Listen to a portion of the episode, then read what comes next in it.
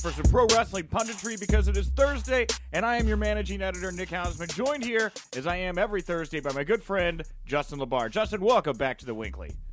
Good to be back. We got a big show planned for you guys here today. Lots of news to talk about, but also right after the news block, we are finally going to air it here today. For all of you that have been enjoying these Jon Moxley shoot promos, behind the scenes curtain uh, look at WWE, we got a stellar one for you here today because the man up top, El Presidente of Wrestling Inc., Raj Giri, had the chance to sit down for about an hour with the one and only Ryback recently. So we are going to play for you here the audio of Raj's conversation with Ryback. Ryback, obviously very outspoken, not afraid to ruffle a few feathers. So you're going to hear all about his time in WWE, uh, all the backstage anecdotes, everything. It's all there. You're going to love it. And with that, let's get to it here. The news you can use, news that'll leave a bruise. Uh, the news of the last 24 hours that really caught everybody. Uh, I, I, caught everybody on the site. I don't know if this is new news, but it's certainly a confirmation. Talk Sport chatted with Mick Foley, and Mick Foley said that WWE is absolutely looking to bring back attitude era elements on Raw, particularly in the third hour. He notes that when he was in GM, when he was the GM of Raw, he uh, he noticed that fans seemed to embrace SmackDown a little bit more. They always noted how that was a two-hour show. He's like, "What do you do with this third-hour of Raw?" Well, I guess we we got our official answer here now. This is going to be an Attitude Era third hour of Raw. Justin, what do you think about the uh, decision here for WWE to change directions a bit and go for uh, you know what could become a little bit of a TV 14 audience here in the third hour? Well, that's the thing. I, I don't want to be a buzzkill, Nick, but I think you know we might be getting a little bit too excited uh, with Foley's comments. I interpreted when I heard this that he probably meant a little bit more from a format standpoint, you know, like the 24 7, a little bit more of just the really just um, quick, unpredictable, you know, maybe a lack of backstory, just a, a lot more just quick hit. Uh, you know, in radio they call it shock jock with maybe thing. You know, I, I don't necessarily know if that means if that translates into Attitude Era rating. I don't know if that means that like you know we're going to see you know, more sex, more violence, more blood. I, don't know if it, you know, I don't know if it means that. I, I just interpret it as okay, attitude era meaning a little bit more unpredictability, unpredictability. Um, you know, just maybe just not as structured as the first two hours can or attempts to be with 40 plus writers. Yeah. I, you know, and I kind of like it. You know, if, if they're going to go this route, I, I embrace it. I do wonder the uh, what the you know stockholders uh, and advertisers would think if they would officially kind of flip that switch there in the third hour. But, you know, he's right. You know, if you've got this third hour, the, the complaint has always been, why is this show so long? You know, it's reflected in the ratings uh, over and over again. Not this past week, but we can get to that here in a second. But over and over again, the show declines from hour one to hour three. So reinventing this third hour is. I, I, hate to say like a, a, different show, but having a completely different feel where it's like, you know, maybe it does go from TV PG to TV 14 and parents are like, okay, uh, time for you to turn off Raw. This is, you know, only your older brother can watch it now, kind of deal, you know? Uh, yeah, and you know, and what I wonder, you know, when they a couple weeks ago when they first, um, when when when Foley was on and he uh, unveiled that new belt, and then that third hour, you know, they they they it kind of looked like NXT from the sense of they, they all the lights were were were blacked out for the crowd. You just saw the ring, uh, even the stage and the Tron were all kind of black and white. That the graphics were black and white you know, to me, it kind of felt like you know back in the '90s when it was Raw is War for the first half, and then the then the, the back hour was Warzone, and I, I kind of wonder. I don't know what the answer is here. I kind of wonder if WWE went out of their way to try to uh, separate and distinguish that third hour of Raw as something separate. I mean, it's still, it's still, it's still, you know, on USA, it's still part of Raw. But if they truly try to brand it as um, an older you know dem- as, as, something for an older crowd i wonder if if the sponsors would allow it i wonder if they can say look you know it's just this hour we'll even make a whole we'll, we'll even have like a, a new intro video that plays at 10 p.m. Eastern, and we'll even right. maybe work it into the taglines of promotion to say this is this is a gear to an older crowd. I, I wonder, you know, everybody everybody wants the Attitude Era to come back. They want the they want you know uh, more more risque content to come back. I wonder if WWE could get away with it if they specifically branded just for that particular hour. I, I, don't know if it could. I don't know the answer to that. That would be a George Barrios and a Vince McMahon and a lot of execs supposedly smarter than us. But I wonder if they could try to do that, especially if they sold it to both the network, USA Network, and to the advertisers as look, you know, we have had a decline. We acknowledge this. We think this might help uh, improve everybody's standing and everybody's investment. Yeah, I I could see him going for it. You know, and what I wonder though is, you know, we were looking at the viewership uh, yesterday on the show for Raw, and I did notice that there was an uptick from hour two to hour three on Monday night this past week. And that hasn't really traditionally happened in quite some time. Now, granted, you had the tease The Undertaker at the end of the show. Um, but, you know, I, I wonder if there is something to this idea that if people know that if they're sticking around for that third hour here, they're to get something different if you don't see uh, more more uh, trends like this. And, and, to that same end, you know, if people are sticking around and they really like that third hour, and that third hour starts to do you know, maybe better than the, the first or second hour. I mean, at what point do you flip the switch and just say, hey, look, we have a paradigm shift here now. Our audience is, there's obviously more people we can get to here going back to, to a style that is closer to the Attitude Era. Is this once again going to be the end of the uh, PG era of WWE like we've seen before? Yeah, I mean they're not going to end the PG era completely, but the thing I, I think I, I wonder is, you know, we always talk about and, we reminisce about the glory days, you know, of the um, of the Attitude Era, of the late '90s, early 2000s. But if we actually go back, if you actually go back and watch those successful Monday Night Raw episodes, it wasn't, you know, look, it wasn't that, um, it wasn't that brawl and panties, or, or, or as Jerry Lawler would be screaming, puppies. It wasn't that that was a selling point. and you know, I mean, of course, they did some they did some very provocative stories of you know Val Venis, uh, choppy choppy. You know, I mean, like they did some provocative stuff, but really, what consistently held up was just a good linear story from the start of the show to the end of the show. It'd be okay. It usually was with Stone Cold Steve Austin. Here's the peril and here's the problem that Austin's going to face, likely because of Vince McMahon and his henchmen. And it, just, it was just a good linear story you know, I mean, yeah, there were elements of you know a middle finger or of beer drinking. There, there were some some TV fourteen you know elements, but it really just came down to good story. And so I think at the end of the day, that's really what it comes back to. And and we're probably so far away from that as we've discussed and Jon Moxley's discussed, and it's just become the the talking point, which is there's you know too many cooks in the kitchen, too many writers. Think you know ideas are start on one end of the room and turn into something completely different on the other end of the room. It just comes back to stories. I don't think the answer is blood, sex, and and everything. Uh, that's not that's not the answer long term. It might it might spike a might spike a rating for one segment because we because because it because it stands out because we don't see as much of it anymore. But at the end of the day, it comes down to just good stories. Well, and you know, I'll I'll jump a bit ahead here a bit on our run sheet. You know, the Observer noted that Goldberg's promo from SmackDown this past Tuesday was in his own words. It was not scripted by one of the 40 WWE intern writers or whatever. He has a clause in his WWE contract, much like Heyman and Lesnar, where he has creative freedom over his promos. And you know, again, like just like I was saying yesterday, the build I thought to Undertaker Goldberg, you know, this has felt like a it, it's become a, a big time match. They've made it feel like a big time match. Seeing a guy like Goldberg in there, you can tell that he's not forcing it and seems comfortable. It shouldn't just be these top guys that are getting that kind of freedom because I'm I'm with you. I don't think it's just blood and sex and, and uh, hardcore deathmatch violence that's going to bring people back. It's compelling characters and storylines, and you know, stories are part of it, but the compelling characters aspect of it too. We're hearing across the board from tons of people right now. They don't feel empowered uh, by their creativity in WWE at the moment. So I, I, think one of the reasons this Goldberg Taker thing has worked a bit is because they they do have some say in their creative, and I hope we see you know that kind of freedom handed off to guys that guys and women that don't have that kind of clout. You know. Well, and it would be great. I mean, I, I think I think Goldberg's creative um, clause somewhat comes out of obligation because I, I from what I've heard, uh, you know, Goldberg's not the best at memorizing promos and stuff like that anyway. So I think you kind of got to let him just go out there and just say um, what comes to his what comes to mind. You know, just you know, guiding him. Okay, here's here's the here's the lane we need you to stay in. Just just sell this.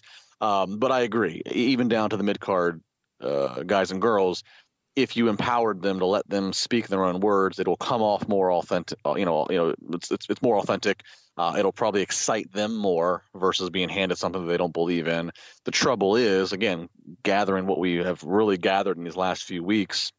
We kind of we kind of already thought it and knew it, but again, you know, Moxley especially has uh, really kind of reinforced it. Is there's just such a micromanaged control that and, and and there's so much. I mean, never mind the the three hours of Raw, two hours of SmackDown. You know, there's the digital extras they do for WWE.com or for the network, and there's all these. There's so many moving parts to their programming. I feel like Vince just won't. He just won't give that freedom to everybody because I feel like he'll lose track and lose control of what they're saying, and maybe maybe what they said wasn't what they wanted to have said, or maybe this not this particular sponsor doesn't like it. I mean, I, I just unfortunately, I just feel like it, they're just they've gotten so big that he's just not going to give that control back. At least not as long as Vince is, um, you know, in control. Which you know we we are led to believe that'll be for as long as he's breathing. So. Man, I, all I'm thinking about right now is that Lars Sullivan interview that he did on Tuesday. Did you did you did you like did you enjoy that segment? Um, you know, as I said, uh, I thought I, I, I, liked it to start. I thought first off it went way too long, and it started just to, to trail off. I did like the fact that it wasn't just, and, I, and you know, we're promoting Ryback in the interview with Raj. I'll, I'll kind of use Ryback as a, as a reference here. I'm glad Lars's interview wasn't just, you know, feed me more, you know. I'm glad that he actually, you know, I like the whole theme of would you question a lion doing what is their primary function. I like the mental depth we started getting into, and I even liked him daring uh, the interviewer, who I, f- I forgive, I can't remember her name. I like him daring the interviewer to say that word, and she says freak, and it almost looked like it tormented him a little bit. I liked it because I was like, okay, here's not, you know, this is not going to be just another another meathead who's going to beat a whole bunch of people, and we have no substance. I like the fact we might get some depth, we might get some backstory to the mental angst and illness that maybe Lars Sullivan has. But then he started trailing off and talking about painting, and uh, then it then it got too much for me. So I, I, I land in the middle of it somewhere. You know, I, yeah, it's like I, I think that uh, I land in the middle with you because it's like yeah, I do admire a little bit of creativity, but not you know again, it's like we're a little off the chain here for me. It's like I don't need Lars Sullivan to have uh, 3D chess levels of uh, you know uh, creativity around him right now. You know, he doesn't need to be. I, I don't think the feed me more type, but they they took it a. They just had him say too much. Know, it was goofy. Yeah, it, it was way. It, it, should have been cut off about ninety seconds earlier than it was. Goofy. Uh, well, uh, let's talk about a, a, real interesting development here. I thought for WWE Super Showdown this Friday, uh, there could possibly be a women's match. Uh, PWInsider.com first reported that Natalya is traveling to Jeddah with WWE. Then Fightful jumped in, noted Alexa Bliss also traveling with WWE to Jeddah. Uh, at WrestleVotes, uh, clarifying WWE has discussed doing a women's match at Super Showdown for months now, with the original idea being Nia Jax versus Natalya, but of course Jax is injured right now. Now Renee Young will be over there again. You know, uh, she'll probably be doing commentary. It sounds like, but a women's match at Super Showdown. Um, uh, is this? I don't know. What do you make of this? Well, when they started the shows last year in Saudi Arabia, I, I said to myself, and I'm, uh, I'd imagine I probably tweeted it or said somewhere that I, I figured the long-term goal here is, uh, as they do these shows in Saudi Arabia that are surrounded by controversy, they're being done under the positive PR guise of, um, you know, moving the culture forward. You know, the, the culture is getting more Western uh, influence, and and and and so I thought that okay, this is the goal. They're going to try to, you know, they they want to be on top of the positive PR of uh, eventually having a, a women's match. Um, this is a little bit quicker than I thought, which that's not a bad thing, of course. You know, of course, I want the women to, to be able to compete there if they're going to be doing shows there. After all, um, it was funny. I the, the timeline of this actually happening was uh, the I actually and, and I'm sure and I don't know I'm sure it was posted maybe on social media. The timeline of it for me was I am friends with Titus O'Neil on Facebook, and I saw him post a picture of him and Natalya on I think the, a plane traveling, and it, and it said like on their way to to to to Jeddah, and I saw that and I remember going, wait a minute, like I didn't think that she would be going. And then just as soon as I saw that, and I tried to then like look around and even contact, like get ready to email maybe you or Raj or just say, hey, is anybody else aware of this? I then saw that it it, it it it was already on the internet. It already it had already you know surfaced that this might be happening. Um, so this is exciting. You know, I mean, it's good. I mean, I again, I mean, if there's a lot of controversy around the Saudi Arabia shows, I won't get into the politics of whether they should or shouldn't be over there. But if they're going to be over there, if they can bring some progression then I mean, how could you be? You know, how could you not be in support of that? Well, I'll say it. I don't think they should be there personally, but uh, no, I'm well, with you. There's, uh, there's no okay, no, fine. Disagree with me if you'd like. There's, I don't think there's any reason they should be doing these shows right now. Um, but well, look, look, look. I, well, all right. So if we're gonna dive into this real quick, I, I, I understand. I, I, I won't disagree with it. I, I won't. I won't you certainly have a case. Anybody who thinks that certainly has a case of why you should not be over there right now, why you should not be doing business with that government. I tend to float more on the end of all right. If I tend to float more on the end of the the people there, the citizens there, who aren't part of the decision making. You know, they, they the, the government decision makes right. The citizens over there why should they be punished and not have entertainment and not have something that maybe escapes them from what is you know some unfortunate circumstances and, and, and ways of life day to day. I, you know, that's again, if, if WWE wasn't involved in this, I would have no problem. I'd be like, okay, they're not involved, fine. But the fact that they are, I kind of go, you know, the, the the citizens aren't to blame here. You know, bringing them the entertainment is is a, is a good thing to them. Um, never mind where the money comes from and, and all that stuff. I that's that's kind of where I land at this. I don't know. I just you know. All right. Yeah. Well, I don't know. I, I also care for the citizens. I'm sure they would not uh, prefer their government being legitimized so that they can continue to do awful things. But uh, you know, uh, I, I guess I can I can understand. But no, me personally, I don't think there's any. Uh, I don't think they should be over there at all. But uh, if they are going to be there, uh, yeah, you're right. You know, this women's match uh, would hopefully send a strong. Uh, signal to the, the women of Saudi Arabia, but again, it's like it's all lip service there, right? Like, is this just a publicity stunt to gloss over the other horrible things that are going on in this relationship right now? So, yeah, g- good and bad in this decision. I mean, I, I don't think you could say that it's uh, overtly terrible here having these women do a, doing a doing a wrestling match.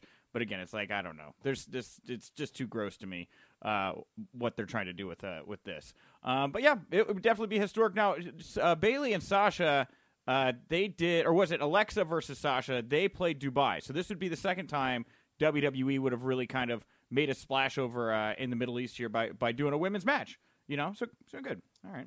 Yeah, but I think, uh, but I think this would be, uh, this truly would be the first time in Saudi Arabia. I think oh, yeah. when WWE did it in Dubai, I think TNA had already beat them to the punch on that one. But um, this will be the first time for Saudi Arabia. Yeah. So again, you know, uh, it's going to be all about you know how will uh, how will the the newspapers and the, the television programs pick this story up and how will they carry it here. But uh, yeah, I mean, it sounds like Natalya wants to do it, and uh, you know, all the best. Uh, it's also one of the things. Just to wrap it up, it's also one of those things. Again, again, like I said, I, I can't disagree with the points that, that you or anybody that shares your viewpoint has with this because because because it's all valid. I guess the other part of it is that maybe the WWE's thinking, aside from cashing in the very uh, lucrative checks, is in 25 years from now, if WWE gets to be part of the textbook history of helping the culture progress by bringing entertainment and by bringing women's you know I, I, think that's that's another thing. It's you know 25 years from now this might look really really good in the company that they were part of progression if it actually progresses if the culture and the ways over there eh, progress in the in, in, in, in the range of equality. But obviously, right now, sure, there's a lot of controversy, and, and I get that. So. I think it is very optimistic to think 25 years from now, this will be looked back on as one of WWE's shining historical great moments. I don't, I don't really think, Justin, realistically, that's how this is going to be looked back on when the history books are written. So, uh, right. 25 years, we'll we'll come back here, just like the end of. We'll do it. We'll do it. We'll do a Winkley in 25 years, and we'll reassess. 20, 2044. That seems reasonable. Um, uh, let's see here. Also in the world of Super Showdown, uh, the Usos versus the Revival. Uh, they're going to be uh, taking on each other on the kickoff show. Uh, kind of an interesting tag match here because, like, the Revival has been seconding Shane to the ring, kind of his uh, putty patrol or whatever.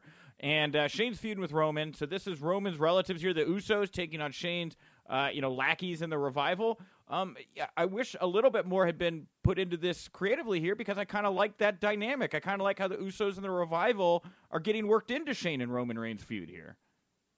One hundred percent agree. Um, never mind the fact this will be a great belt to belt match if they if they're given time because these these two teams, these four individuals, could do magic.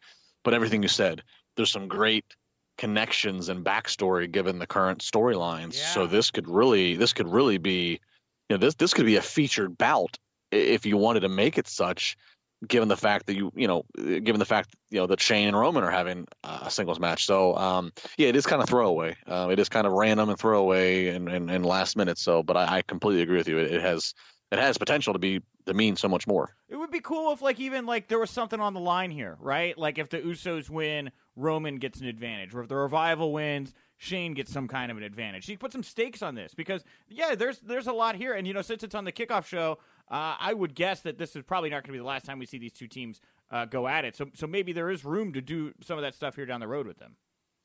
Who knows? I you know I kind of thought that they would. Um, I'm kind of surprised they're doing Roman and Shane so quickly. I kind of thought that they might milk uh, Roman and Shane for like a SummerSlam. I you know again I, you know Shane's always involved in these big these big events and will do a crazy stun icon. I thought I, I thought that maybe that would go to SummerSlam. So the fact of doing this quickly, maybe who knows? Maybe they build to something later in the summer um, where it's the Roman and the Usos and Shane and the Revival. Maybe they bring more people into it. They make it kind of a big, uh, um, as Jim Ross would say, a big Donnybrook. I don't know, but yeah, this this this this this tag match certainly could you could get far much more out of it than just a kickoff show uh, feature. Well, uh, also in the world of Super Showdown, of course, the 50 man battle royal is going to be taking place. Uh, we now know a couple more competitors. Uh, PWInsider.com reporting cruiserweight champion Tony Nese, Matt Hardy, Jinder Mahal, No Way Jose, and the Singh brothers are all traveling to Jeddah uh, with the uh, with looks like to uh, be involved in this match. there's also a rumor that Matt Riddle could be in this match, um, as there, there's talk of NXT stars appearing in it. The only other NXT superstar that has been confirmed for the match, though, as of this podcast, is Mansoor Al Shalil. Uh, Mansoor is a Saudi Arabian talent who first appeared uh, for WWE at the Greatest Royal Rumble last year, I think in that that schmoz with the Daivaris or something like that. So uh, you know, more names added to the mix here. Again, it's like there's you know there's not like stakes to this bout, so I don't really know who who wins or if it matters who wins, right? well, and again, I think we talked about yesterday. If it's a battle royal, that's going to be crowded for the first few minutes. Uh, yes. Unlike if it's a a rumble style where you know guys keep you know continuously coming. Yeah, I don't know. Well, we'll see. Uh, I, they can do whatever they want. It's their show. Uh, at WrestleVotes. Uh, let's switch gears here, away from Super Showdown. At WrestleVotes reporting that WWE 2K's commercial for this year's game uh, is said to be similar to the NFL 100 commercial from the most recent Super Bowl. Now, the ad reportedly is going to feature WWE Hall of Famers Hulk Hogan, Ric Flair, Steve Austin, plus other current superstars and legends. It's all. It's noted here that 2K spent mega money on the spot. Uh, it sounds like they're officially going to announce the game Monday, June 24th. Uh, then the uh, collector's edition will be released on October 1st. The standard release will be October 5th. These dates are all going to be confirmed soon. But exciting. I always love the 2K commercials. They're like, they've quietly become one of my favorite parts of the WWE calendar year. Yeah, yeah, especially you know they've had a good run. You know when whether it's you know Sting or uh, Ultimate Warrior, they they they they, they certainly um, there certainly are a nice bit of little nostalgia that comes out, even if you're not even if you're not a gamer and you don't buy the game, just the promotion, just to see um, these legends, you know, in, in, in ring gear in full full character is, is fun to see. Yeah, uh, that rap, that hip hop one they did last year with Sasha Banks, that was great. It was wonderful. They still play it, I think, all the time, so it's good. Uh, Big E uh, had a fan tweet to him that said uh, they were worried that Big E could be fired over some of the tweets he's been putting out recently. And Biggie responded to that fan, like the episode of Seinfeld where George purposely gets stains on Babe Ruth's jersey and drags a World Series tro- trophy through the parking lot. I couldn't get fired if I tried. God bless. Biggie, king of Twitter.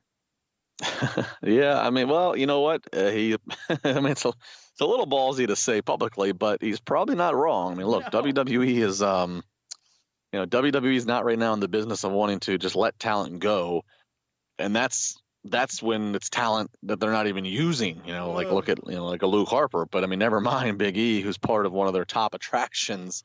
Um, yeah, I mean, it, it would take a it would it would take an awful lot for them to say, all right, you just did something where we have to let you go. So I mean, he's probably not too wrong in that, and that's um, a very uh, dangerous and wild situation to have talent be in, to where they know that they have far more rope than they normally would because uh, you're protective of, of, of letting talent become free agents to go to competition. It was it was pointed out to me on social media that uh, Shinsuke Nakamura hasn't been on WWE TV in like six weeks. Shinsuke Nakamura has not been used on WWE TV in six weeks. I I, I would I, I want to know what happened here. I don't get it. You know. Yeah, I, actually, I didn't realize it has been that many weeks, but uh, that, that, that sounds about right. So biggest signing they ever had in NXT, the big the big elephant they touted around and sold out shows with, and he's not even used on TV right now. I can I can understand the frustrations. Uh, and lastly, here switching gears a little bit uh, over to the land of Impact Wrestling, Rich Swann, the X Division champion, is officially going to take on Johnny Impact. Uh, he's uh, going to be defending the X Division championship against Johnny Impact, I should say, at Impact Slammiversary 17. Uh, Swann was actually on our Winkley yesterday. He teased this bout, but it's now official. That's why I want to make note of it here. Um, you know, and, and Impact. I don't know. You know, I've talked a bit about this, but I, I like the Impact product right now. I think their TV shows are, are pretty good. I think their pay per views are great. I mean, are they are they moving up the ladder here? I mean, do we realistically see Impact and, and Ring of Honor here flip places here by the end of the year? I think Impact's definitely uh, and they're moving in the right direction. I mean, they still don't have the money and the distribution that WWE and AEW have, so that's forever going to keep Impact at least at number three. Um, but I, I, but I, yeah, I do think that Impact is, certainly is making a case to uh, leapfrog over ROH and be in the better standing there. And yeah, I mean they're they're doing good things, and I and I, I feel bad. I, I have been I've been trying to catch up and get more and more um, just caught up with what Impact's doing because what I do catch from you know conversations like I have with you and little clips I see online, it seems like you know Impact was a foul punchline for a lot of years. TNA and yeah. Impact was a foul punchline for a lot of years, uh, and especially in the second second half of the of the Dixie Carter years. Um, and they've you know been able to I think you know pretty successfully it seems like revamp and re you know, you know, kind of re, you know redo their identity and, and their reputation, and um, and yeah, so I mean, it's good for them. So I in this match, I mean, how this match with Swann and, and Johnny Impact, that's this is one of those ones you don't want to blink because you, you'll you'll miss something great. We are back. And this week we're going to do something, guys, a little different, actually. I got Raj Giri here with me from Wrestling Inc. and uh, reached out, and, and I thought this was something that, that's very important uh, and have a conversation with everything going on with the WWE, um, with the John Oliver video, the the employee independent contractor status, and a lot of a lot of things that a lot of people are very concerned over. I'm very concerned over. Pro wrestlers are concerned over, and, it's an important conversation that that needs to keep happening and keep taking place. So hopefully we can we can get more ears on this and we can spread this and uh, keep raising awareness on, on some of these is- issues. Raj Giri, what's going on, bud? Uh, not much. How about yourself? It's it's a crazy time right now. Yeah, busy day today and uh, running around all day. So it's I got a lot to do after, but um, I appreciate you reaching out and, uh, and, saw some of the questions that you had, and it's they were great questions, and um, I think this is it makes me happy to see wrestling reporters and people that are in the industry like this um, that want to do good and not necessarily spread negative things or and it's uh, we need more of that out there. So so I thank you for that. No, th- thank you for for talking with me. Yeah, that's this is uh you know we we've talked about the John Oliver piece you know between you and I, and um you know that's something that when it came out got a ton of attention, and then just with you know people's uh time attention I mean attention spans and everything right now kind of quickly start fading away like a lot of things do, and it, it brought up a lot of important issues that I, I feel like that really uh, there's no reason that they shouldn't be dealt with. And you're someone that's been willing to speak about it, and um, and kind of you're kind of like a lone warrior right now. Uh, a lot of people are scared to, or some guys are gotten so big that they don't feel the need to because they made their money, they had their success. But there's a lot of people struggling, and a lot of people don't realize a lot of the issues that a lot of the talent faces. So I think it's a very important issue, and it's great that you've been able to speak out about it. No, thank you, and I think that's something I've seen that argument made, and some well, well, he's the only one speaking about it. It must not be true, and it's being discussed by right. by a lot of people, and in particular, uh, Lee in the business. And, and like I said, I've had people reach out to me, talents, and please, please don't stop. And it's I've been fortunate enough to kind of be on both sides of the fence, where I've been in the main event, and I've been I've been the featured talent, and I've seen I've seen how things on that end and I've, I've been kind of in the middle and I've witnessed and being with the company with WWE since I was 22 years old, I've witnessed a lot and seen how things go down and how different people are treated. And as we've talked about with my lawsuit and things that we'll get into details about that that they personally have done to me, I feel like I would not be I would not be being a good human being if I did not speak about this, quite frankly. And I've moved on. I've had we'll talk about my injuries. I got my business now and my goals, but at the same time, we need to raise awareness for some of these issues because the talent are handcuffed and they cannot speak. And if they do, they they will be they would they would be terminated or they would deal with the repercussions. So.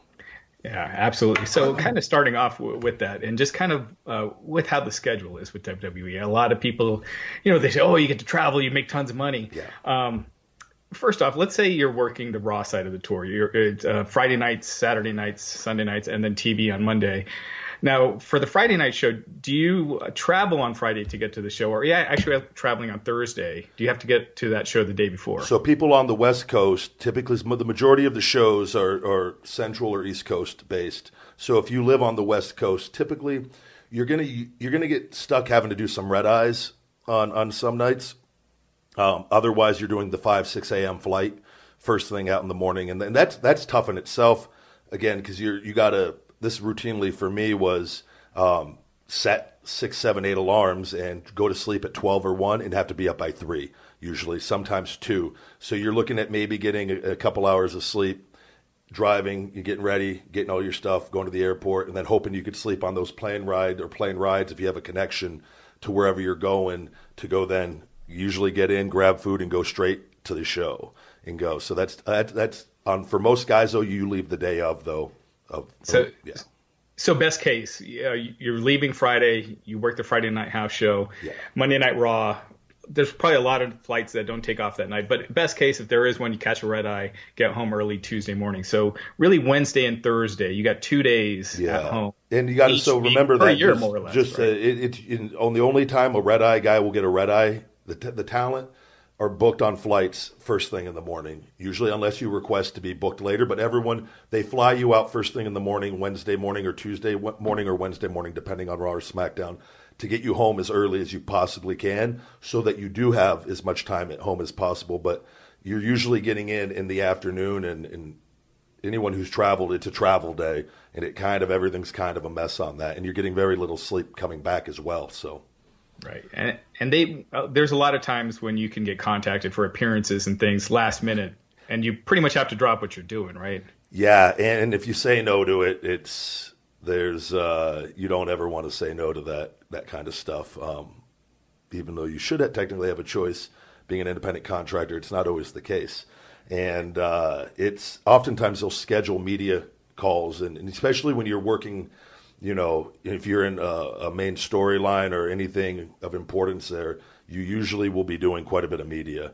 And uh, your off days are you could be anywhere from one to three hours sometimes more with some guys. It all depends on how how long, how many interviews they have scheduled. And but I routinely on days off would get off the road, and usually the Thursday morning.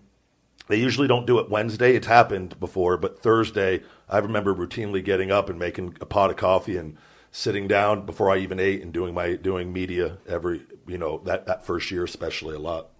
And with that media, do you get additional pay for that? Do you get bonus? No, there's no there's no there's no pay or anything of that nature. You're helping promote and and that's understood on that end on that. But there's a lot of things there that um, you're doing things to to promote the company and the brand, and it's not it's not compensated for. Right now, as far as uh, other things like uh, Comic Con appearances, where there's yeah. tickets for that and acting gigs, uh, how much of that how much control does the company have over that? How much of that pay do you see, and how much do they see, or or do, or do you get all of that? No, so that's another thing where there's where I said there's no protection for the wrestlers, and the, the, a lot of this information isn't even made available to you. So if they have a, a, a Comic Con or something reach out and they say they you know hey we want to we want to book Roman Reigns. Well, WWE could turn around and say, and I'm just using Roman as an example. Right. They could say, "Well, Roman is this we this is his appearance fee for us of twenty five thousand or twenty thousand, whatever it is, and you can have them for four hours, and we're going to give Roman we're going to give Roman five thousand dollars of that, and but Roman won't know that. He won't know. He'll just say, "You're doing this. You got this appearance here on this day. You're going to get five k out of it." Talent's not going to say no. They're making then it could be the ratios could be way more off than that for a thing like that for a third party vendor or someone like that. Oftentimes on appearances, I and I this is something I raised questions over is I, I would routinely overseas have to do appearances at toy stores and and I would talk to the people there that when you're in there in the waiting room waiting to go do the signing, they'd have a store filled with fans and the store they paid money to WWE for your appearance. Now they're not they're not charging their people there, but they paid for you and you're not making any money doing that, but WWE is getting it all. Like that's the kind of things like these that you don't have this information though that they, they do, and it just doesn't make sense on a lot of different ends.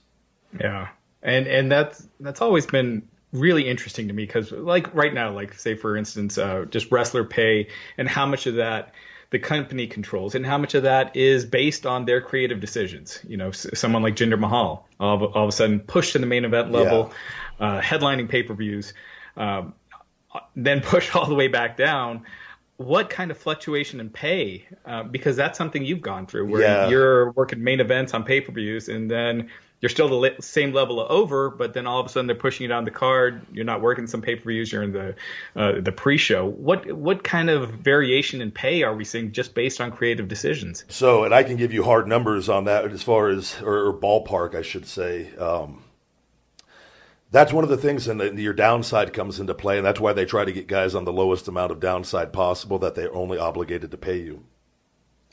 Um, Jinder made, I would, I would dare say, much better money when he was the champion than when he wasn't. And if you see the way he's being used now, he's back to kind of what it was, uh, right. maybe a little bit above of what he was. Um, my first year in WWE made just under 1.1 million dollars. And the following year, after it, everything had got taken away, not told anything outside of, um, and except for that we're turning you heel, blah blah blah. Took away all the merchandise, and my pay went into the four to five hundred thousand dollar range. And now, mind you, I'm, i was working more dates even than I was, or, or the same amount of dates, same amount of time gone, same live event schedule on everything still, just pay per views and things. You know, I'd go, you, and that's the other thing too with like main event pay. They'll cycle in talent sometimes on main events or keep a fresh talent in there because they don't pay them nearly as much as they used to pay older talents on the main events. And today's guys don't know that. And it's and it's they get away with that, and because there's no system in place, there's no checks and balances to keep them in line. And if you ask questions, if you're not in that elite level and you ask questions, they'll just pluck you right out.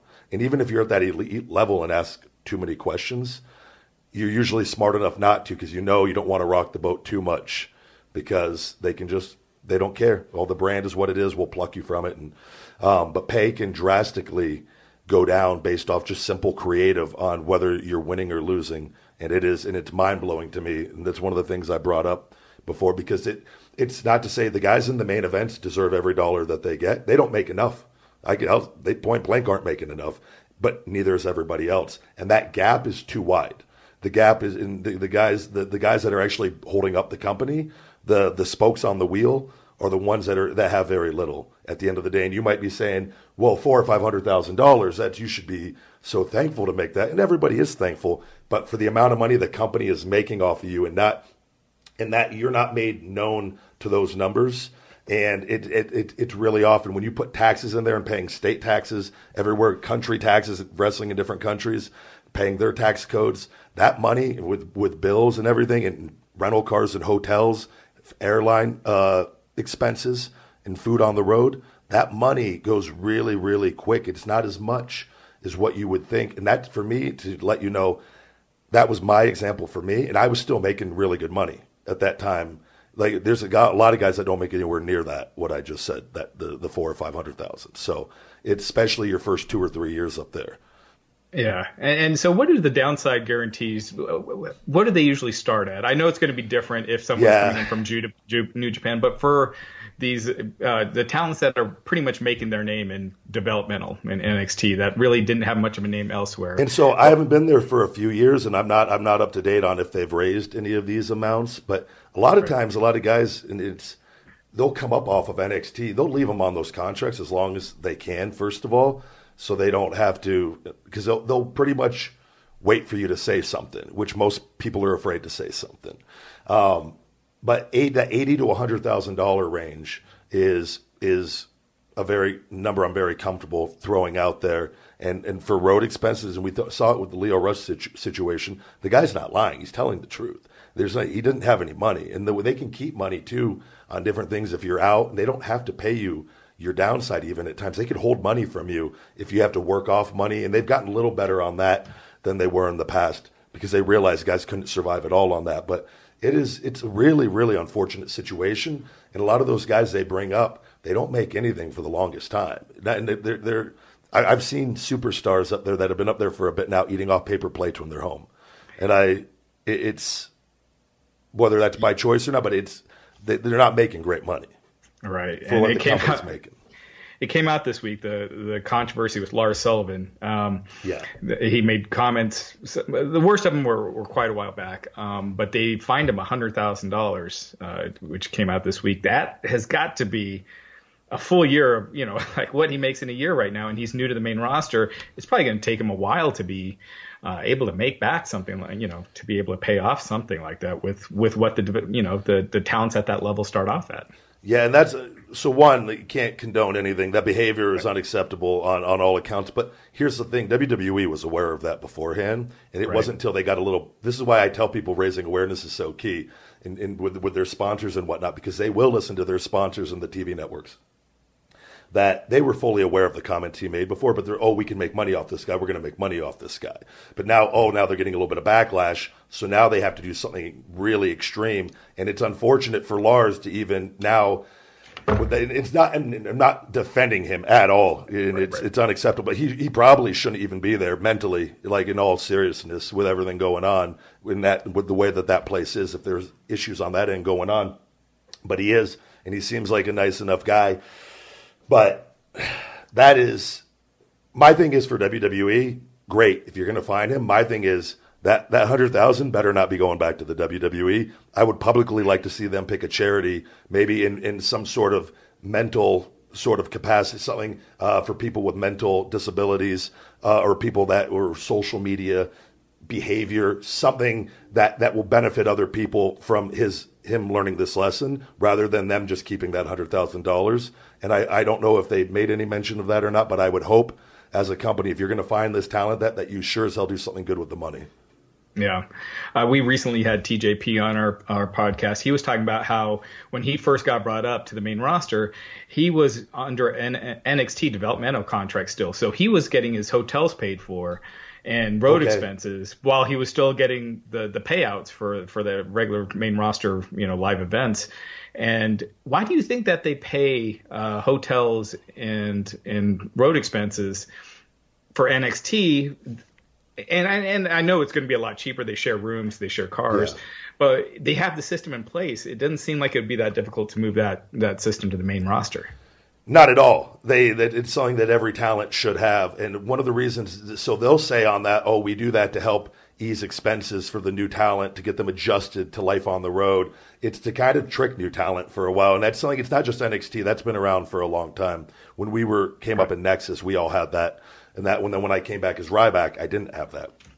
But it's it's essentially a way to just kind of not show talent the evil side of what their expenses are going to be. And then, then when they re- renegotiate a contract towards the end of it, the talent doesn't have an idea of what that money, what kind of numbers that that's going to cost them. So they don't necessarily negotiate for a higher contract because they don't know better. They just look at, oh, whoa, I'm making this money and I'm doing this right now. I'm getting, you know, I'm going to get sixty thousand dollars more, and then that sixty thousand thousand those are going to go to your expenses. So yeah. that there's always a rhyme and a reason to everything they do there, and that's one of them for that. Yeah. So when you when you got on the main roster, what were some of the biggest surprises that you faced uh, with that transition? Just living your life with normal jobs before this and, and moving to a WWE, you know, schedule and atmosphere. No, there's there's a lot of good there, and, and yeah. meeting fans and, and, performing is by far the, the greatest aspect of it. Um, it's it becomes a job very quickly for everybody there, though. Once you're there, and it, it could just it could be, it has the. I think that's the one disappointing thing for everyone, and for me, and all the conversations I've had for all of us that love wrestling it's very disappointing and it lets you down when you get there and you see what it is because it could be so much better. It could be great. And that's one of the things with AEW that I know Cody and those guys, and I hope, and I, I have a really good feeling they're to, they keep that, the environment a certain way, which I really believe they will because it's, it's something the WWE, it's, it could be so much better than it is. But I mean, it's a grind and you get there and you get in that mentality. And I always tell people once you get inside those walls, you either sink or swim, and you got to adapt really, really quickly to the schedule and in hurting all the you hurt, hurt all the time. It's it's like it's that's one of the best things about not being on the road as far as you wake up and you don't have it's just one thing after the other because it's never ending. There's no off season, there's nothing. But um, and I don't want to again. I have my, my issues with WWE and I'm raising awareness. There is good there that does exist. I just sure. know by by default though the reason and why they do certain things it, it could just be so much better. But it is definitely it's an adjustment for talent. You know the booking your rental cars and WWE takes care of your flights, but booking your hotels. you have to be very, very good with your money, and you have to you have to. You're not just a professional wrestler, a professional traveler, professional driver. Driving that's another issue. Driving at night, and again, it's the way the business is. You drive rental cars and these things every night. I'm shocked, and other wrestlers we've always talked about this that there hasn't been any deaths like with people driving at night, driving one way mm-hmm. roads with semi trucks coming by and tired. I remember many nights driving, my head bobbing up and down while trying to drink my, my 10th coffee of the day to stay awake and because I'm going on 45 minutes of sleep doing media the morning before. It, it's it's a grueling schedule that the talent and I and I need people need to understand that wrestling compared to all the other sports and different industries, Vince pays the wrestlers the least amount of all of them compared to what he makes compared to other sports the percentages and it's like something like 6 to 7 times lower. And it's something that the all the talent are appreciative and thankful of every opportunity and whatnot. Now, I'm just saying this this man has built a business structure that nobody has questioned because there's been fear built into it, and they were the only game in town for a long time, and now we're seeing that with the AEW popping up we're seeing talent leaving. I think you're going to see a lot more because these situ- these circumstances have existed from day one since Vince Jr. took over. Yeah, and lately WWE they've actually been taking a loss in their live events the last couple of quarters. Uh, live events aren't you know generating profit. Uh, how much um, how much difference do you think it would have made if you didn't work live events? Obviously, that's not an option when you're there. But did you was the payout uh, significant enough that no. you wanted to do that? So that's the other thing, and this is something that got me in trouble many times. I, I would keep track of the gates, and I would ask the peop, the reps that were at the shows, "What's our gate tonight?" And then I would keep track, and I'd keep the notes in my phone. So when we'd go back there, and because the building fees are typically the same for all the buildings, so once you do a round of the buildings, you kind of have that, those hard numbers, and then you can see how they're paying you based. And I would watch my pay fluctuate so so much for no reason. But oftentimes you make five hundred dollars on these live events and that's it. It's not, especially the guys on the low downsides. This is why my thing is everyone wants to try to get as high of a downside as possible because they have to pay you every week your downside. And what they will do is whether you're on a $3,000 downside or a $20,000 downside, they will put those live events to, to equal the 3,000 or the 20,000 with TV. So it's extremely important that you get a high downside there for that, in which Hunter and guys will say, oh, downsides don't matter, they don't matter, they don't matter it, they're full. Of, they mean everything. And you don't pay a guy a guy on a million dollar downside is making a hell of a lot more money per week than the guy, you know, on the on the hundred thousand dollar downside. So. Yeah, and Alberto Del Rio had said something uh, similar recently about the international tours. How back in the day it used to be a big payoff, yes. but then that gradually decreased and decreased to where it, it didn't seem like it was really worth it anymore. So I I got a couple different hard numbers here for you on that from personal experience that they would range. I, they ranged for me anywhere from main eventing a twenty something day tour, making thirty thirty five thousand dollars, which I was I would consider solid for that. Probably nowhere near what main eventers were making er, years prior, but I would have no knowledge of that. So how what can I use to reference that? There's no there's no way to do that, and they they've lowered that number probably since. For, that's for the whole tour. That was for the whole tour. So yeah, that's like ten nights. No, sometimes it would be we'd do 17, 18 shows. Uh, but yeah, but depend. So to break this down, you would probably be doing ten to twelve tour shows, and then TVs you would get paid for. Typically, out of that would come before that. But yeah, that would be for how many ever shows. It, could, it would range depending on, on how long the, the schedule was for that. to then when I got downgraded creatively, seeing that number drop, and again, working longer matches actually, working more, doing more, doing more appearances, still still over, and getting dropped down to to that fifteen, sixteen thousand dollar range. Then uh, the the ultimate blow was tagging during the Rybaxel period. Uh, Randy Orton was wrestling Roman Reigns in the main event every night. John Cena wasn't on the tour; he was off of it for some reason. So me and Axel had to wrestle the Shield, uh, Dean and Seth, uh, in the opening tag match every night because Roman and Randy would go out there and do a promo. So just to give you an idea of what we're doing every night on this tour, Roman and Randy kick off the show with an in-ring promo. Me and Axel go out there and attack Roman and beat him down. Dean and Seth come make the save, and then uh, all out chaos would break out. and then somebody would come down and turn it into a tag match. Me and uh, Axel versus Dean and Seth. So then we do that tag match, a 20, 25 minute opening tag match for the John Cena refund match, which no refunds were issued during the entire tour during that because we went out there and killed it every single night. Following that, we'd have to go to the back. I have two torn groins at this time, two core muscle tears, working hurt the entire time. But just to give you a reference of what was going on, we get to the back, have to stay in gear the whole show, wait till the main event of Roman versus Randy, and then we'd have to do a run in in that match and get beat down, take run back out, and the Shield would chase us off. They'd go into the finish, and and Roman would go over every night as they were building Roman up. Randy got hurt about a week into this tour, or said he was hurt, and, and couldn't wrestle. So then they took me and Axel, and they put me and Axel with Randy in the main event, working a six man tag for the whole second half of the tour. Randy couldn't get in the whole match, so fed two comebacks in there, 30 minutes every night, act, working hurt the entire time and I left shortly thereafter to get fixed.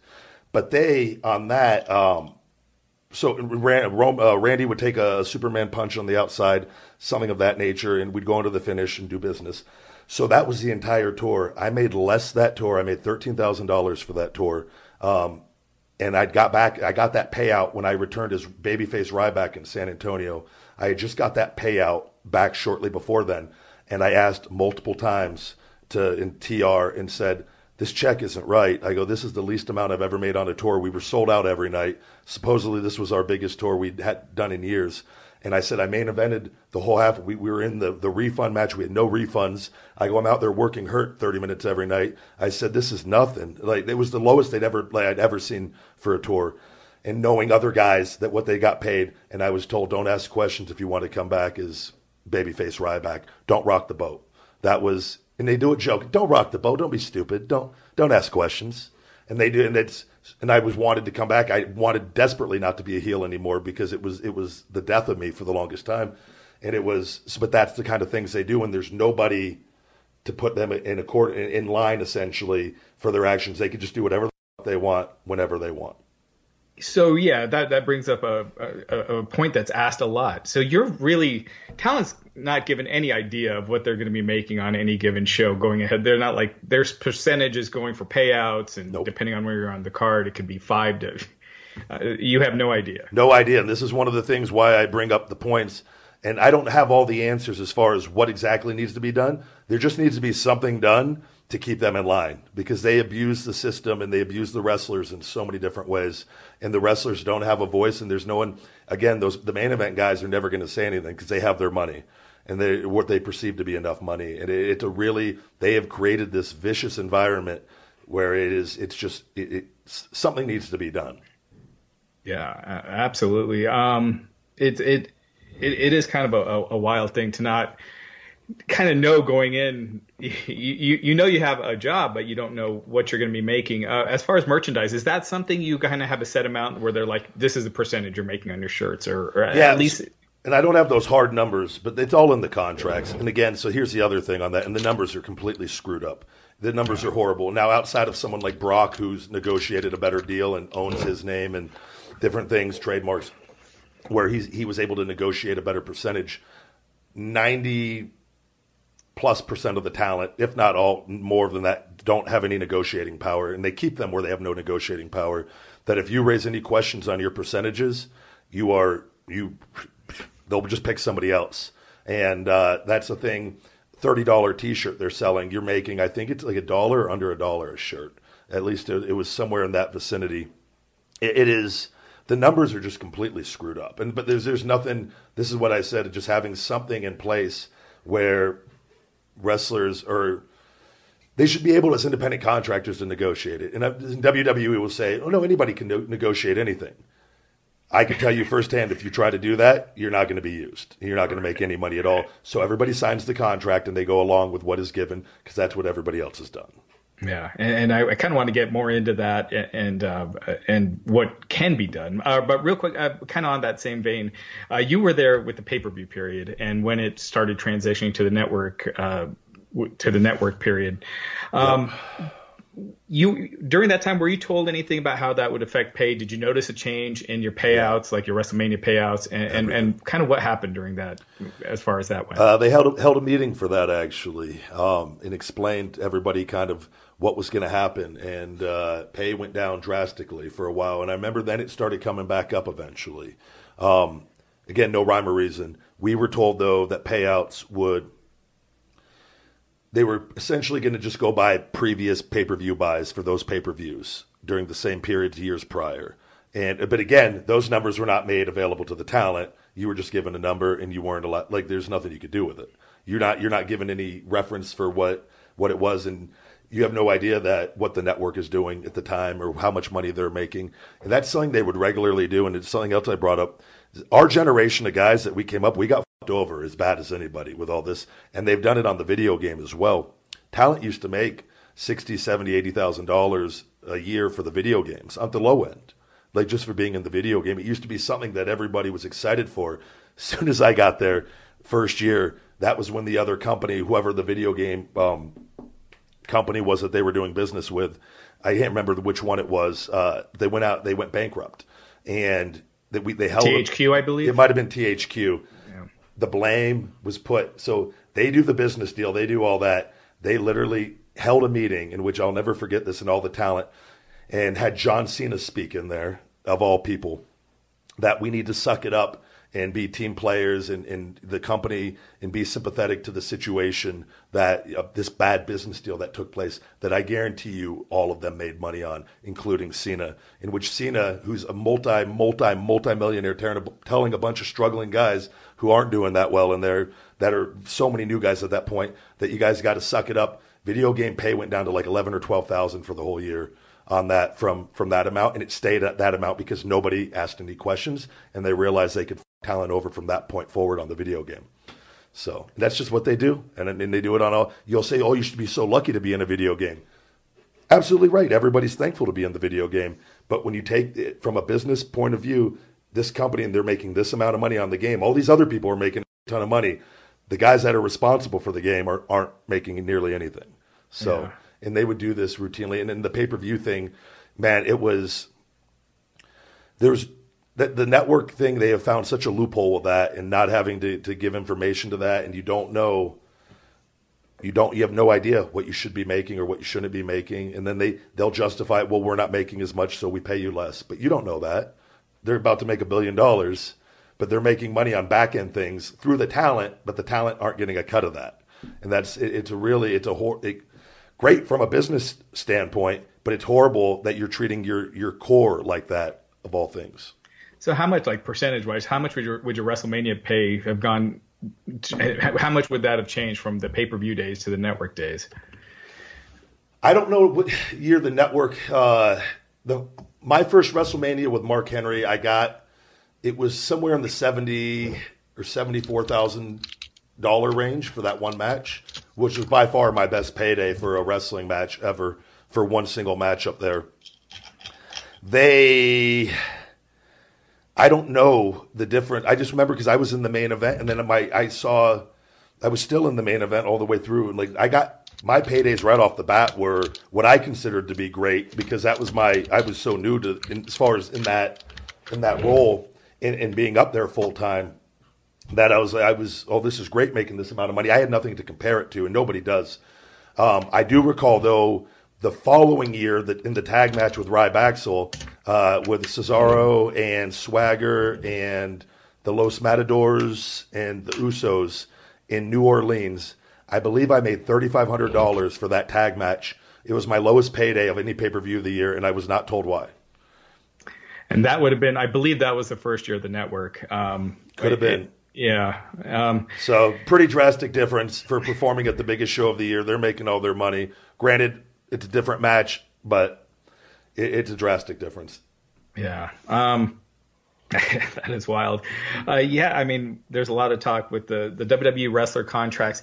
Uh, you know, right now what you're seeing, you're seeing Luke Harper uh, asking for his release. Yeah. It wasn't granted. His contract's up in November, and instead they tacked on uh, several months to his contract for when he was out of action. Was that something that they were doing back when you were there? I felt like I never really heard about it until more recently. Yeah, they would do that. I'd had it. They had done it with me when I was out for. Um, trying to think what it was with the. It was the groin, the groin deal. I believe they added that time onto the contract. It was like I think it was like ten or eleven weeks. They just added it in. Um, you most times won't hear about it.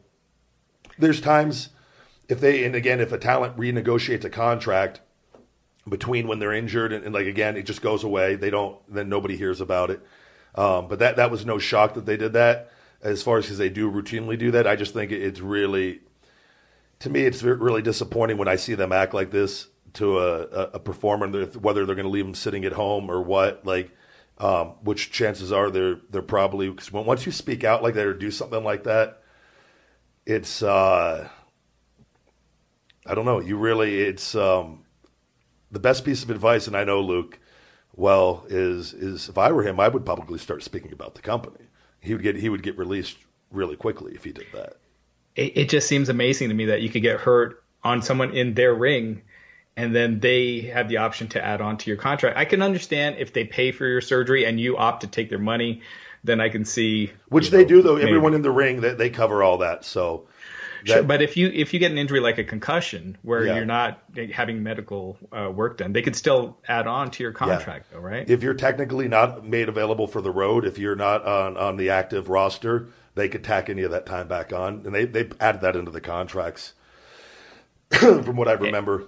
And I would have to look at the last one. I'm positive that's in there on all of that when I'm going through it. And uh, again, though, you sign, you have no, there's no negotiating power on this stuff. You can't you bring up any of this stuff to them, it is to red flag right away.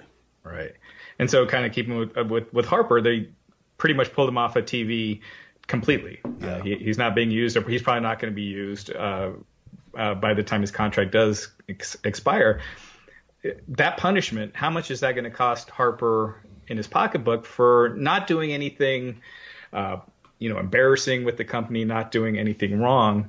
Just that he doesn't want to renew. Uh, what does just saying that cost a, a talent? I mean, obviously you're not going to know his no, exact number. Yeah. But... So what what happens is, and I would imagine he is from doing this. If they're leaving it, leaving him at home, he is just going to collect whatever his downside the is. Downside. Um, and he's not going to get any pay per view pay or the from that and extra.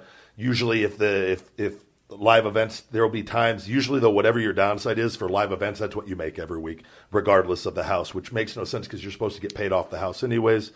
It's just, it, it's a weird thing. But what they're going to do, and for people to understand, I, they did, they've done this routinely with guys, and they were going to do it with me before I just left. Is and they did it to Damien Sandow is because they they were planning on firing him. Is they will take you off of TV, and this they've actually to, to preface this uh, first for people, I tried very hard to work out some issues with WWE, and I was so hurt. I didn't want to tell them I was hurt. I just knew I was hurt, and I was telling the doctors, but they don't. They just they keep you. They keep you week to week there. Trying to to reach out to to try to. I wanted my contract to expire. I wanted to be able to. I want to do other things. I want to do other things, and I was told point blank by Mark Carrano you don't want to do that. We're going to pull you off of TV. We're going to job you out. We're going to pull you off TV, and then we're going to fire you. That is the the system, and the reason they do that is they they job you out to lower your value in the fans' eyes first. Then they pull you off of TV so people start forgetting you. And then after that, then when they fire you, you look like you weren't good enough in the, certain fans' eyes. And it's a whole system. They've done this time and time again for guys, and it will probably with Luke Harper, but they like before his contract expires, I wouldn't be shocked they would release him a week or two prior just so they could say they fired him. and it's what um, they do.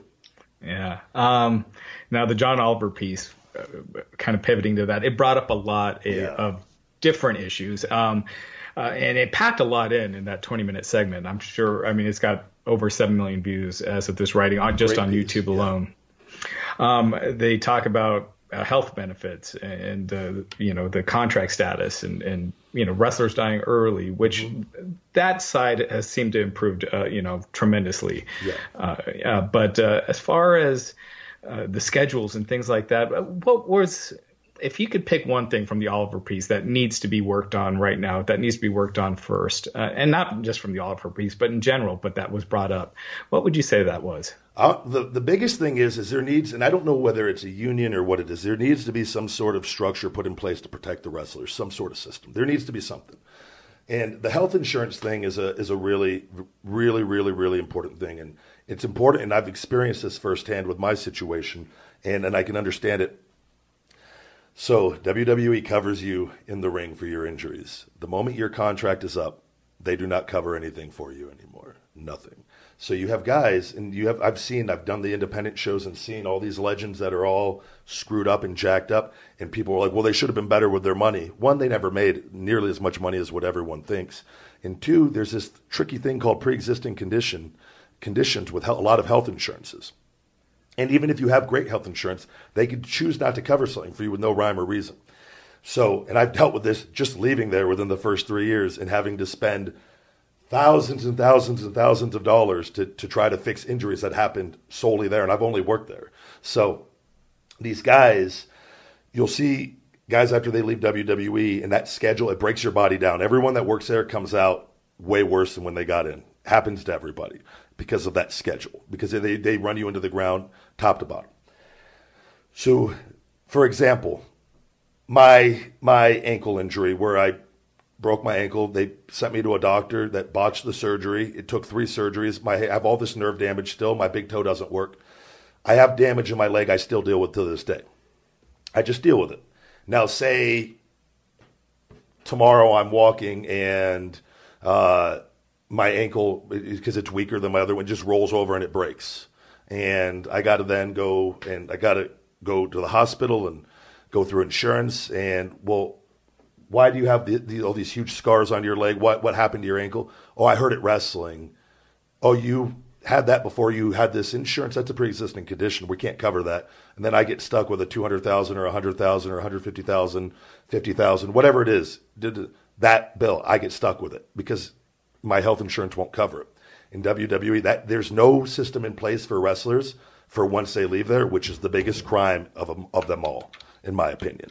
And that is something, and I feel I'm very fortunate and blessed that I've been good financially with my money, but, but that could all change a week from now. And but you, there's certain things health wise that the wrestlers have sacrificed for Vince McMahon's billions. That once they leave, oh, we're clear of you. We covered you while you were in the ring.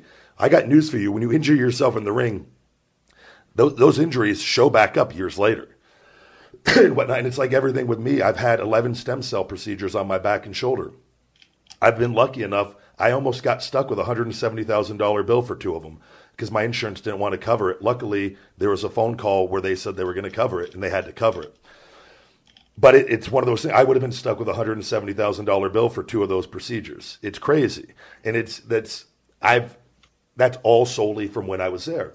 I've never bitched about as far as I, okay, I'm getting myself better. I left, but that's something that once you're gone, they wash your hands of you, and it's something that people need to be aware of that that does exist. That these people and the talent there need to be aware because the, the culture that they breed is that you take pride in working hurt. You take pride in not not going and getting MRIs. I can't tell you how many people, guys I've talked to, girls, we're all working up.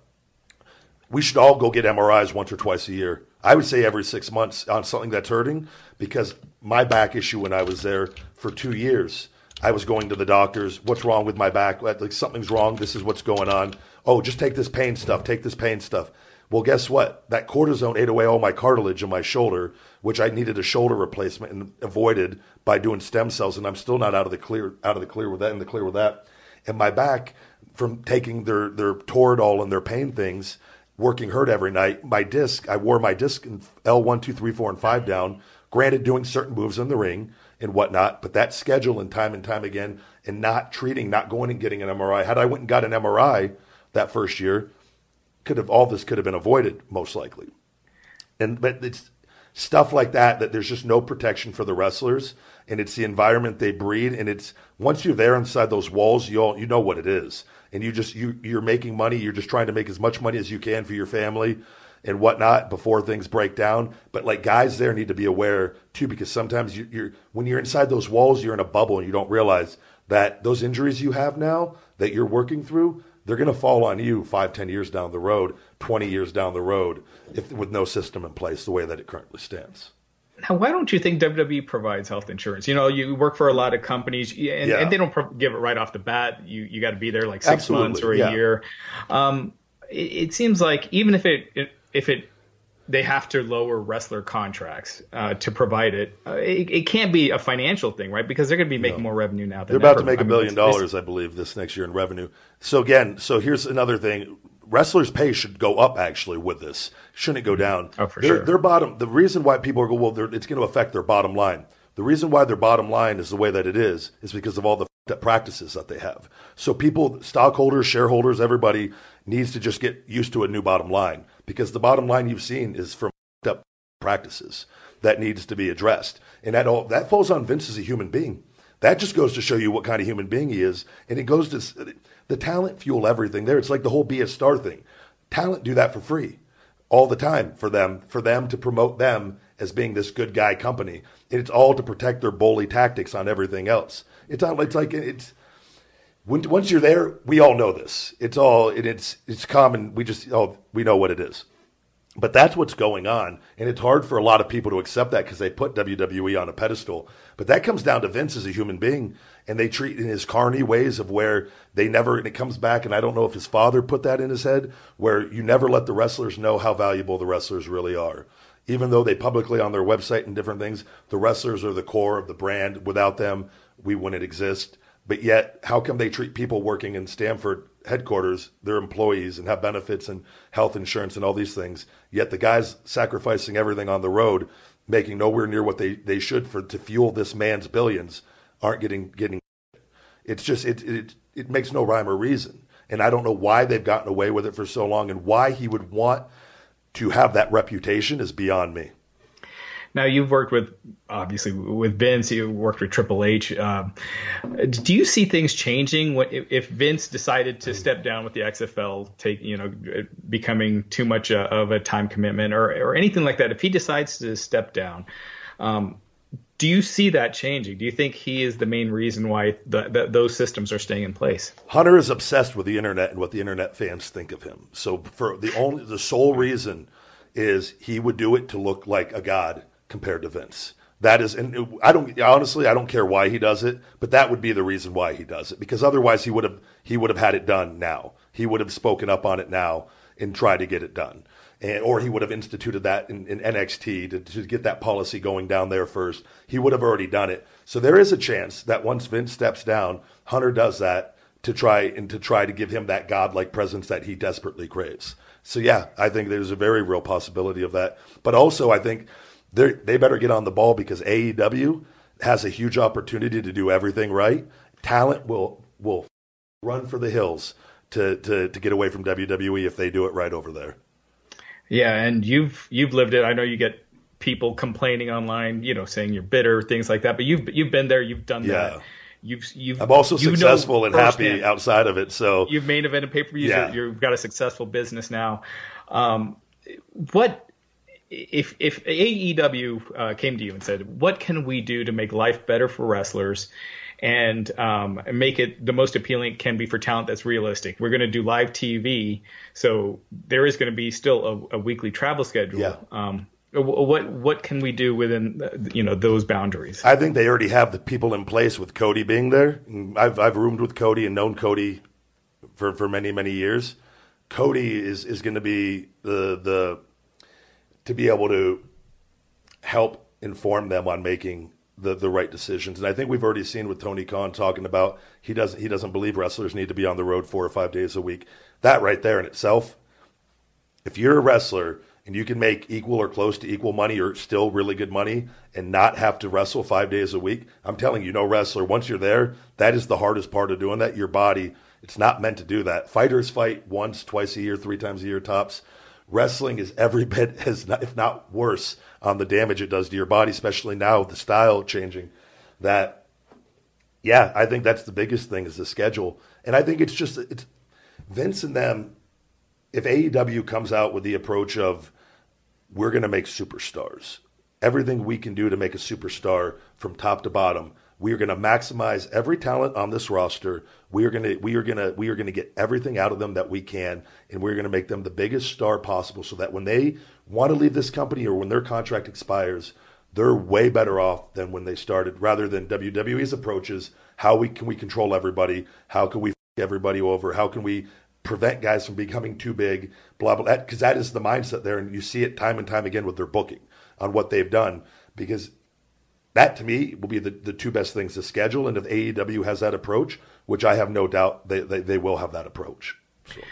And, and, I think it can be argued that not appearing on TV uh, every week is a benefit. You know, but the stars back in the day, they they appeared once a month or every you know every every six weeks or whatever. Um, now, right now, WWE ratings are the lowest they've ever been. Um, the live attendance numbers have dropped. They're they're doing making a loss for the first time in forever. Yep. Double digit drops in all levels of consumer spending as far as merch. Um, you know, network subscription dropped uh, the day after WrestleMania from last year.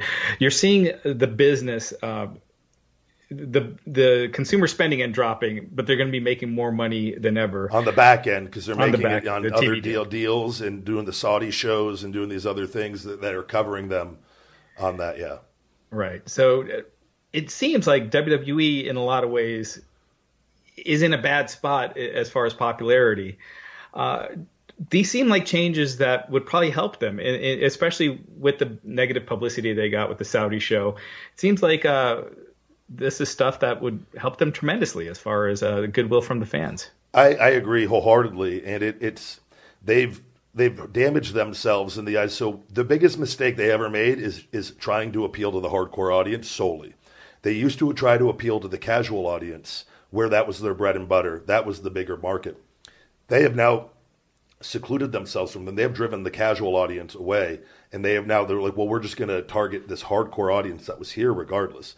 But they've they've lost them on both ends because the hardcore audience and whines anyways, and they're upset over pretty much everything, no matter what. And, and you, I believe, I believe it's a multitude of things, but I also believe it's, it's a big part of it's creative, and it's also part of it is they are using talent that aren't necessarily. And I never want to make this against the wrestlers, I'm because I'm for the wrestlers. Yeah. But they are not making guys as large of superstars as they were in the past, and I believe they purposely pick guys that can't be at that level to try to portray that level and then they know they kind of keep them on a cap. And then other talents that like Braun Strowman, for example, superstar. If Braun Strowman, he was red hot a year ago, eight months ago. Look at that compared to how they used him at that point, rather than putting the championship on him and giving him the momentum, it would have put him at the next level. They purposely go out of their way. Rusev's another guy. They've done it. They've done it time and time again with guys, and they try to control the ones that the ones that start really, really getting over, and then ones that are they'll pick the ones that they want and because they think, well, they'll get over, but they're not going to get that over, and they'll fill that role for us. And it's a weird. It makes no sense, no sense at all. But they're making all this money on the back end, and so as a business, they're succeeding as a business. But from a wrestling company, they're failing, and it's showing in their ratings and their live events. People aren't buying into what they're selling them, and that goes back to you got to the the creative and the storylines, the superstars that are that are being used every it, it's not just one thing. It, it's a it's a culmination of things, and the majority of that falls on WWE. Yeah. Um, you had made some comments recently about WWE uh, taking over wrestlers' social media accounts. Uh, a lot of people did not know that. It, it, it generated a lot of uh, yeah. a lot of interest online. Uh, it seems like they've changed position on that. Do you think that's because you spoke out, or just uh, no, I, no idea on that. All I could tell, and I have the social media form, another one that when I was there that I kept from the meeting. That, but in the social media form was essentially saying they could fine you, they could terminate you if you post anything that they find out of line, which could be anything. If they could make it, could it could literally be anything. But so the social media passwords is that they have a social media team there that before we even had to sign over that policy, the social media team was telling us you had to give over your passwords from WWE, and they would come up to you and they go, "It's not shared with anybody." And they, everybody was buddy buddy with the social media people because they were cool guys. They still work for WWE and they report to TR. So you give them your name and password. I they had mine for a while, and they would go and they would make posts to promote different events, and they would do things, or they would send you different things. And when I remember I changed my password, I was like, I, I didn't feel comfortable because things were already starting. I was getting upset already. I was like, this isn't. I don't feel comfortable with you guys having my information on that. And I remember I changed it, and they immediately came up to me. Why? What's your new password? And I didn't give it to them. so, but they didn't. Now on the documents they made everybody sign. I don't know. I don't believe they had in there that you have to hand over your password on there. But that was the thing they would protect themselves and have the social media team do. And again, if you don't give them your password, what do you think happens? They report you to TR. TR that, that goes to Hunter to. Oh, he doesn't play ball. He doesn't cooperate. But then when you sign over your stuff too, and they have it, now you're in a position. That's why I, I refused to sign it with all of that when they when they blocked all the talent, put a talent in the room and, and had all the talent sign the, the social media forms that none of the talent wanted to sign. Everybody was looking around at each other that day, and I just got up and left. So, it, so you never signed it? Did uh, any of the other? Everybody else did. Other, that when I was there did. from three years ago, everybody did. They tried. They they cornered me three different times the day I walked out to try to get me to sign the form, and I told them off every time. It was. It's not. This is.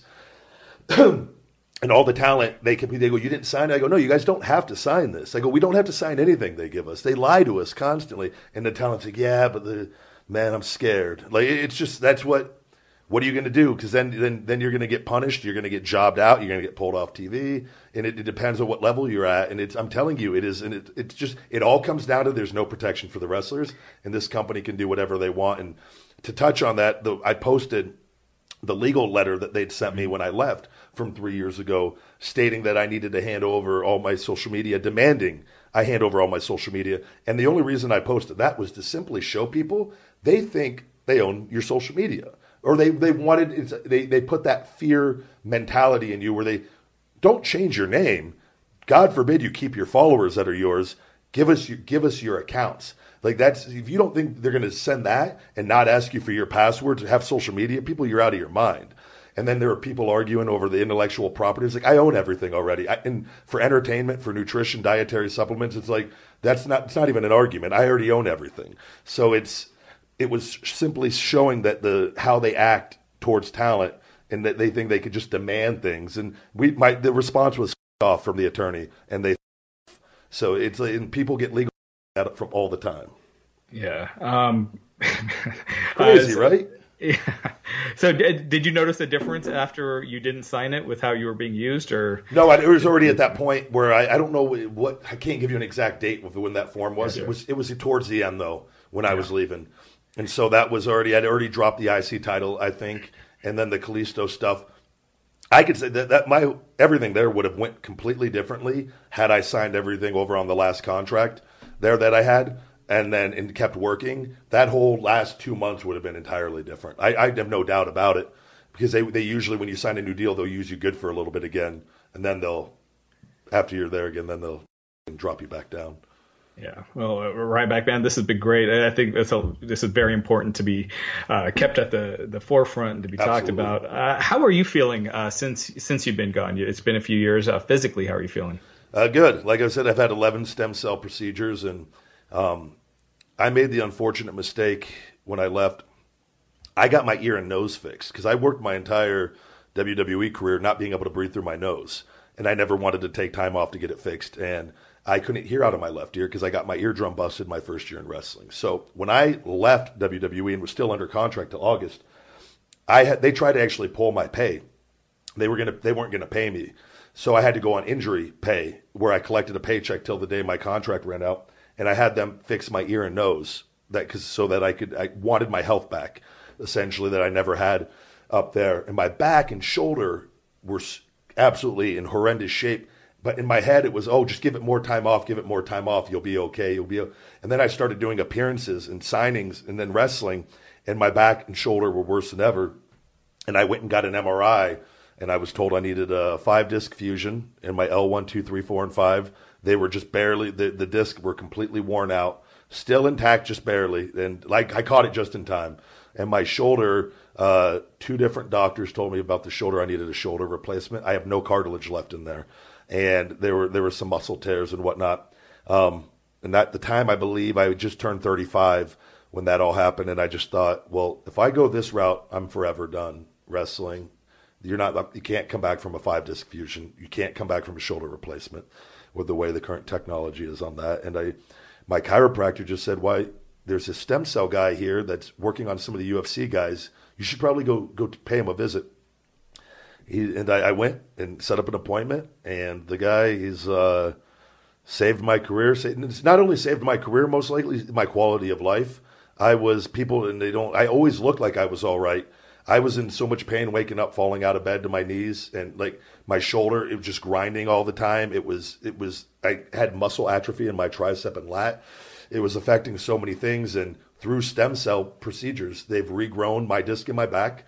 I'm pretty much essentially pain free now, and I'm just wow. I'm getting two more done in the summer, number 12 and 13 and uh, they, they keep getting. They have another new procedure they're going to do on my shoulder in July as well, and my shoulder is is drastically better than what it was. I'm back up over 290 again for the first time since I left WWE, and like I'm, I, I feel really good. But it's it's one of those things, and I get I when I see people in, in like social media, it's when you coming back, when you coming back, when you coming back. I never would have left essentially if I wasn't as hurt as I was. That's what essentially drove me to to make the decisions I made. But I would have signed with somebody right away, or I would have mm-hmm. taken a little bit of time off had I been healthy. And there were offers at a couple different places. It was, and it it would have happened. It just mm-hmm. it wasn't this all kind of the way it all unfolded. But it, it's been a blessing that I've found out because rather than being in a wheelchair or being crippled the rest of my life, I'm now as healthy as ever. I have to just give it enough time. I don't want to jump the gun too soon. I'm still young. I'm 37. I have time. I feel better now than I did at 34. So I just yeah. need in my head. It's I got my business. I got my investments. Even if you're gone for three, four years, it's not the end of the world, and people will remember me when I decide to come back. So, Absolutely. and the, the podcast has been a blessing on keeping my voice out there and doing different things and and doing helping people. Man, is a great thing. The supplement, it, it, I get no nothing prides me more than seeing people message me saying they lost 120 pounds or 100 pounds or 80 pounds and they're taking my supplements and listening to my advice. I'm like, yeah, man, that's like, to me, that's more rewarding than wrestling. So, but I'm very thankful for my fan base and for the people around the world. So, and I do, it would only help everything I'm doing. I never want to wrestle full time again. I, I, but I do want to go back and, and be a key part in wrestling once again and, and do what I wish I could have done the first time. So, say you will be back. It's not it's not if, it's when. Absolutely, yeah. Absolutely. Um, and uh, one last question regarding the stem cells you mentioned. Um, they are only approved for a certain number of procedures. What are your thoughts on that? It's one of those things. They work. So because they work, the the medical the we, we the medical world is a very tricky thing, and and oftentimes it, it's a business, and uh, they sometimes oftentimes will create a problem to sell you the cure, and it's um, stem cells work, and they've, and they've they've single handedly. I say this just from my experience of given me a second chance. So I, I just I don't know why they are not. I, I feel like they're more accepted now than they were even three years ago, five years ago. Before the people had to fly to other countries to get it done. NFL guys and baseball players were going to different countries to get to get the stem cells where now they are being done in the states. Also, it's a problem. It's a very tricky situation with insurances. Also, insurances don't like covering those either because they're so new, or they'd rather you have a surgery, which is not. It's my thing is if you could avoid surgery. If I would have opted to have the surgery on my back, I wouldn't. Uh, it would it would have been an entirely different situation for me. So it's. Um, I hope over time. I just wish as human beings, man, people would just like people we have business people make money but just do good with it. Like if we just concentrated on making the world a better place and making everyone can still make money and do things but we have these people that think they have to be evil or do things and be mean to people and it's it's just the way that the culture's been bred from day one and uh, it, it's unfortunate but um, again i'm very blessed and thankful that I've, I've had this opportunity to experience this and go through this and i'm very sympathetic to people that have chronic injuries and illnesses. And like I've seen, like a lot of the old legends, man, the wrestling, these guys, man, a lot of them have nothing and they're just completely. It's I got a glimpse into old life. I feel like the last few years, and uh, my heart goes out to them, and that's why I'm also as passionate as I am, not only from the things that have happened to me, and again, my lawsuit, what I talked about with you with them, forcing me to drop a multi-million dollar lawsuit my first year up there, and then with me every day after the statute of limitations ran up. Seeing these guys in the situations they're in, nobody's looking out for them. And these guys paved the way for guys like me to, to go there and, and have an opportunity and everybody that's there today. And I think it's really important for current wrestlers. And this is something I've seen like independent wrestlers be respectful of all the guys that, that have come before us and, and paved the way because without them, and a lot of them, I've seen a different culture, a different way of thinking with a lot of the guys. I feel like they think that like they think they're they're more talented than than the older performers or things. Those guys were superior psychology wise to all of today's wrestlers. Yeah. Another thing, it's like it's just be thankful for these guys. They they they and it's they lived in a different period and there were different things going on and, and but then the, and wrestling has evolved and whatnot. But it's wrestlers have to stick together and it and they don't all the time and it sucks. And I see I've seen other ones say something. I'm like, what are you doing? Like this is we all know this is what's going on and we all have to come together because if we all if every wrestler just stood up and said i agree with everything going on change needs to happen if every wrestler just tweeted that out today something would happen yeah but it doesn't so yeah well um, uh, we, we we went over an hour. I feel like we could go another couple of hours. We we got to do this again. Absolutely. Um, no, any questions you have, man, I'm more than happy to answer. That's what I. This is what this is for. I want I want people to be as informed on this as possible. And again, and guys, I'm so confident I can say anything against WWE. I know how over I was. I know how over I can be. I can go back at any point. I don't, and it's like I already know that, and I'm not afraid. And I wish everybody had that confidence, but it's, and I don't want to. The just we have to raise awareness on this, and I think the key thing from this, in, in all seriousness, is the sponsors in the Fox TV network and, and USA network are WWE's lifeline. That is where, and they if they don't listen to the fans, if you guys are upset over something and they're not WWE is not listening to you, start complaining to the sponsors and start complaining to the TV networks because I promise you Vince McMahon will listen to them because that's where he's getting the majority of his money.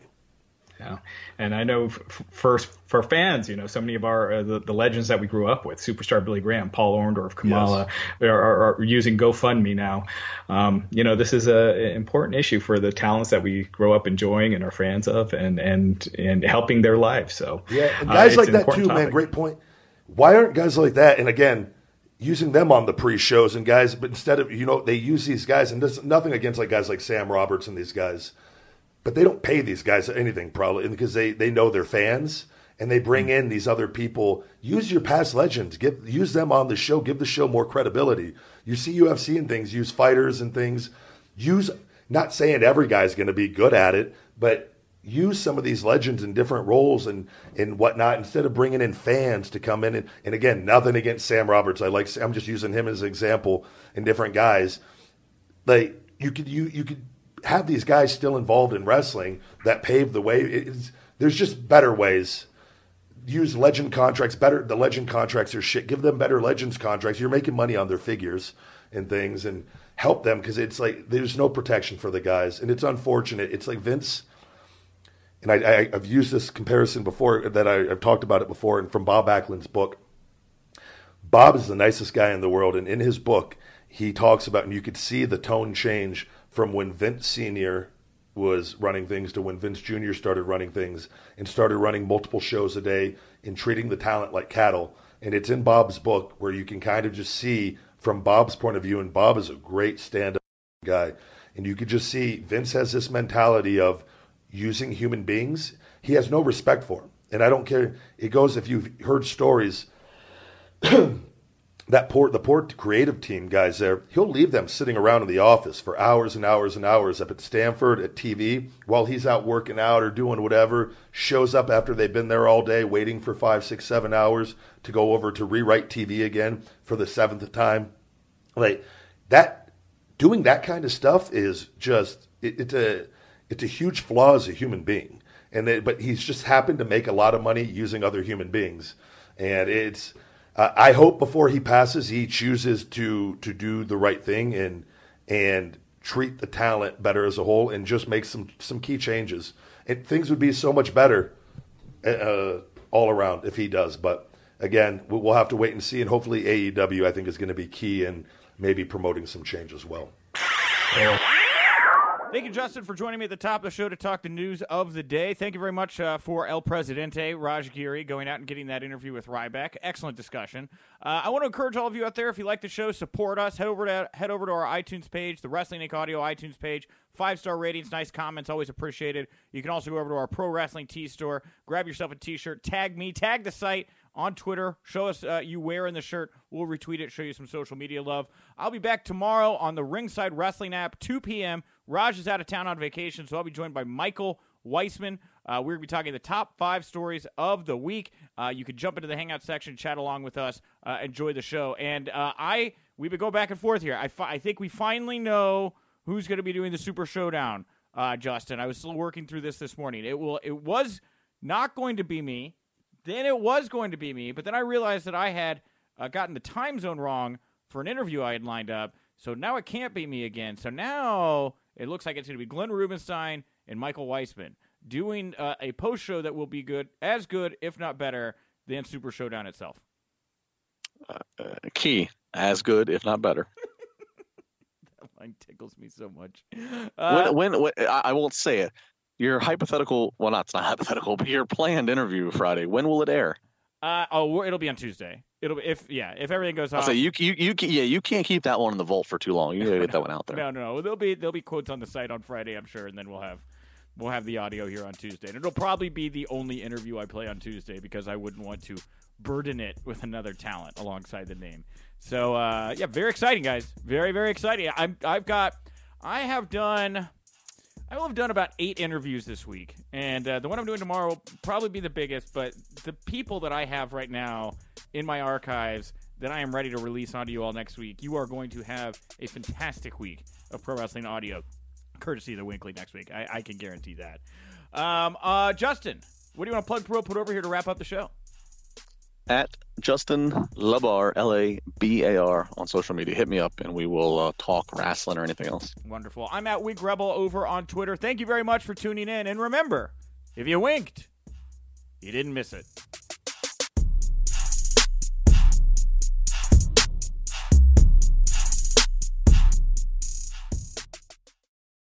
You know how to book flights and hotels. All you're missing is a tool to plan the travel experiences you'll have once you arrive. That's why you need Viator. Book guided tours, excursions, and more in one place. There are over 300,000 travel experiences to choose from, so you can find something for everyone. And Viator offers free cancellation and 24 7 customer support for worry free travel. Download the Viator app now and use code Viator10 for 10% off your first booking in the app. Find travel experiences for you. Do more with Viator.